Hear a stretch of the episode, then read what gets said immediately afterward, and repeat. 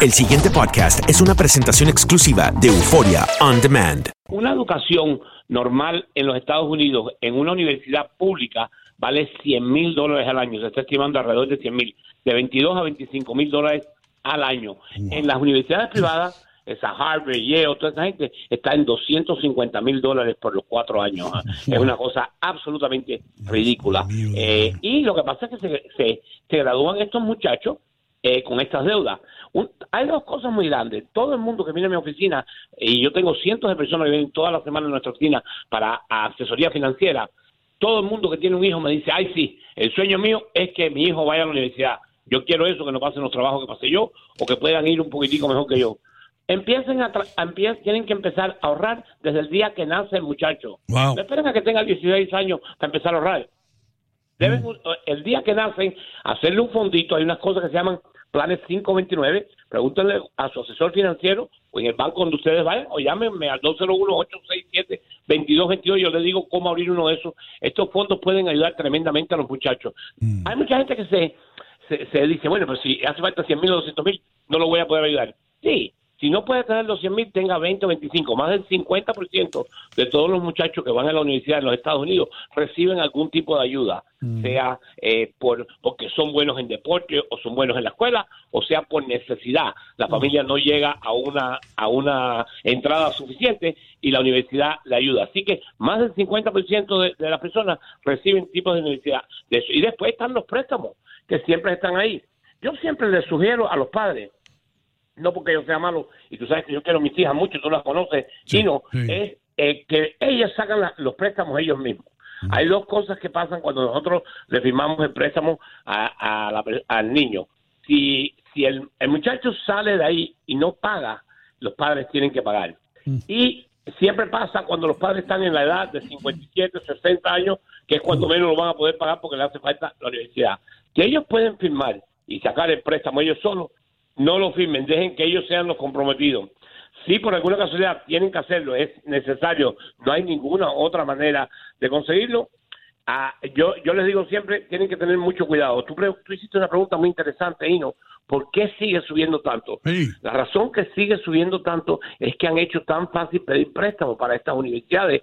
Hay cantidad hasta de, de escuelas de estas que, que no son ni escuelas de verdad, pero que aplican y el gobierno les da el dinero a los muchachos porque pensamos que nada más que gastar dinero en educación es lo que lo va a hacer, lo que va a hacer que los muchachos sean eh, estén bien en el futuro. Le hemos puesto un valor demasiado alto a cuatro años de universidad. Y como tú sabes, cualquiera de ustedes tres, y no sé si Andreina o el doctor han tenido la oportunidad de llamar a un plomero o a un carpintero que venga a la casa, esa gente cobran 40, 50, Ay, 100 ay, ay. dólares. No hay que ser profesional de universidad para hacer un buen trabajo en el país. Hay un estudio que dice que el 75% de todos los trabajos que están en el mercado en este momento no necesitan cuatro años de universidad. El 75% de todos los trabajos que están anunciando en este momento en el mercado no necesitan cuatro años de universidad, necesitan experiencia o algún tipo de, de O conocimiento técnicos. específico. Ahora, Técnicos medios. Conrado, eh, eh, una, una pregunta para ti, hermano. Tú estás hablando de los fondos, te refieres a mutual funds y si ese es el caso, ¿cómo se comienza? Porque tú dijiste, vaya, como tú lo dices, suena muy bonito. Va, ábrele un fondo a su hijo y empieza a ahorrar desde que nace el muchacho. Pero, Sí. ¿cuánto dinero se debe ahorrar mensualmente, Sí. semanalmente? Pues ¿Cuál es la cantidad? Muy buen punto, eh, Ino. E- ese es el, háganse un plan. Lo ideal es poner muchísimo dinero, pero muchos de nosotros no podemos hacer eso. Háganse un plan de que va a poner algo semanal o mensual. Eh, eh, esto es lo que funciona, que, que no llegue al bolsillo tuyo el dinero. Hay unos fondos que se llaman 529, es un plan, y lo invierten en fondos. Todos los estados lo tienen y es para la universidad de los muchachos. Eh, como le digo, muchos de los bancos lo hacen, nosotros lo hacemos, llamen, es facilito, es firmar, no tienes ni que poner una cantidad grande. Si te comprometes a poner, creo que son 50 dólares a- al mes, o tal vez sea 100 dólares al mes, te lo abren. Quiere decir, no tienes que tener 5 mil dólares para empezar, puedes empezar, pero tienes que comprometerte a todos los meses, poner una cantidad y después hacerlo. Es súper importante. Uno de los, de los tips más grandes que yo le doy a muchos de, mi, de mis clientes que no tienen los fondos necesarios es que, que vayan a Community College los primeros dos años, Vayan a esa universidad que está alrededor de ustedes, que vale baratísimo. Aquí en Jersey City puedes ir, por ejemplo, por mil y pico dólares por un, por un semestre. En los dos primeros años, ve ahí, que el niño haga bien, o que el muchacho, porque ya son 18, 19 años, haga bien, que estudie, vean los grados que cogen. Así le dan dos cosas parientes. Número uno, se dan cuenta si él está en serio de estudiar. Y número dos, después se pueden transferir a una universidad grande. Yo tengo unos, una, una persona que hizo eso, fue dos años ahí, los padres no tenían para pagar, después se transfirieron a NYU, sacaron buenísimas notas en NYU y ahora están en la escuela de medicina porque lo, el diploma dice NYU, el diploma no dice Jersey City College. esto es una de las maneras que, si no tienes suficiente dinero, puedes coger un, un diploma prestigioso pagando el 50% de, de, de, del precio de la, de la educación. Mm. Y también les recuerdo a todo el mundo, no necesariamente tienes que ir a una... Mis hijas y yo tuve la suerte de, que fueron, eh, una fue a Brown, que es una universidad muy prestigiosa aquí, y es buenísimo, pero tengo otra que no fue a Brown y está haciendo también como ella en, en, en la vida económica, porque si haces bien, si trabajas bien, va, va, vas, a, vas a, tener suceso, vas a tener éxito en tu vida industrial. Conrado, a mí me quedó una duda sobre el plan, bien sea este plan de ahorro 529, el que hablas, u otro plan. Eh, ¿Vas pagando mensualmente? ¿Eso genera intereses o simplemente es un, monto acumulativo? ¿Cuánto podría estar generando a lo largo de, no sé, vamos a ponerle 15 años? Eh, ¿Y cómo funciona? Y además... Qué buen punto. Definitivamente no lo debes poner en un fondo como en una cuenta de ahorro que, no paga casi nada o en una cuenta de cheque.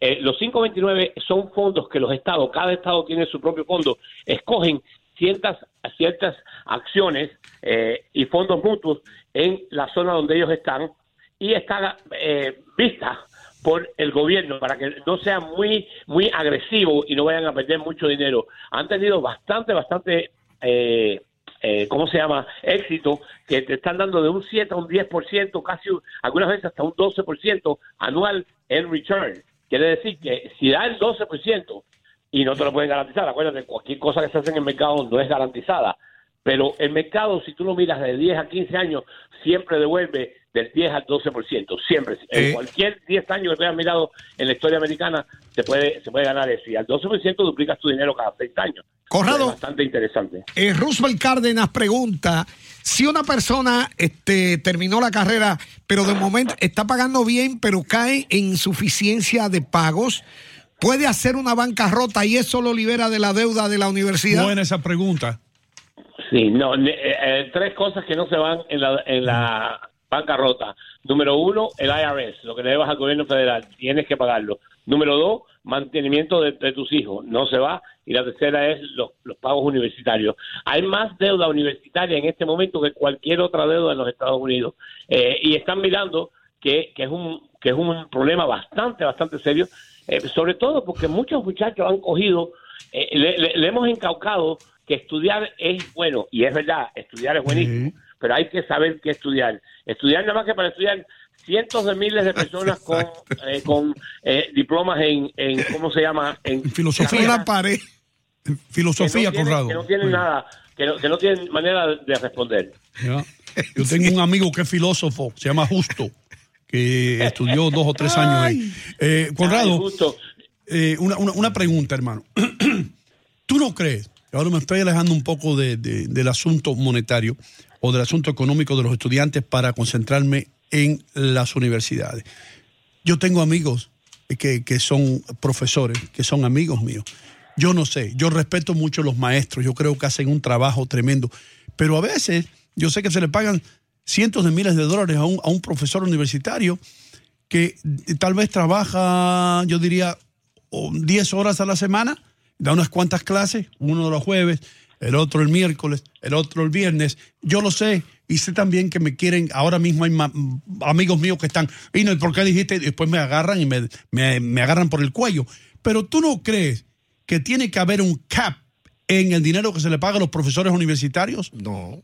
No, no creo, no creo que debe haber un cap. Lo que tiene que quitar es esa ley estúpida y en sí socialista que tenemos que dice que después que llevas cinco años enseñando no te pueden votar.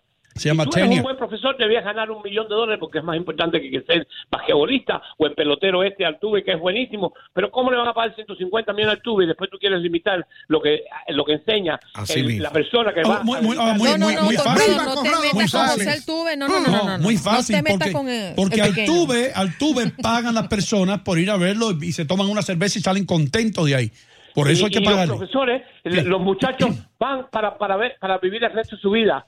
Lo que tiene que ser es que fuera muy bueno. El pro- problema es que la- eh, este esto que tenemos de en, en academia de que no te pueden votar, lo- los profesores buenos le pagan lo mismo que los malos. Y eso es absurdo. Es como que, que quisiéramos que a todos los peloteros le pagaran el sueldo de Altuve o de o de cualquiera de los buenos peloteros. Altuve Es tanto. Porque, porque es tremendo pelotero. Ahora, Conrado. ¿todos los peloteros se merecen eso? No. Debíamos dejar que los, Pero- que los profesores buenos ganaran mucho y al resto que los votaran o no ganaran nada. Dejar que, Conrado, eh, ¿qué- sí. ¿Qué pasa cuando tú haces ese tipo de planes de ahorro y, la, y el muchacho le dan una beca parcial o completa? ¿Qué pasa con ese Eh, dinero? Muy buena, fantástica pregunta. Si tú lo abres con un 529, por eso es que siempre recomendamos los 529, los 529 no lo calculan como parte del dinero del muchacho.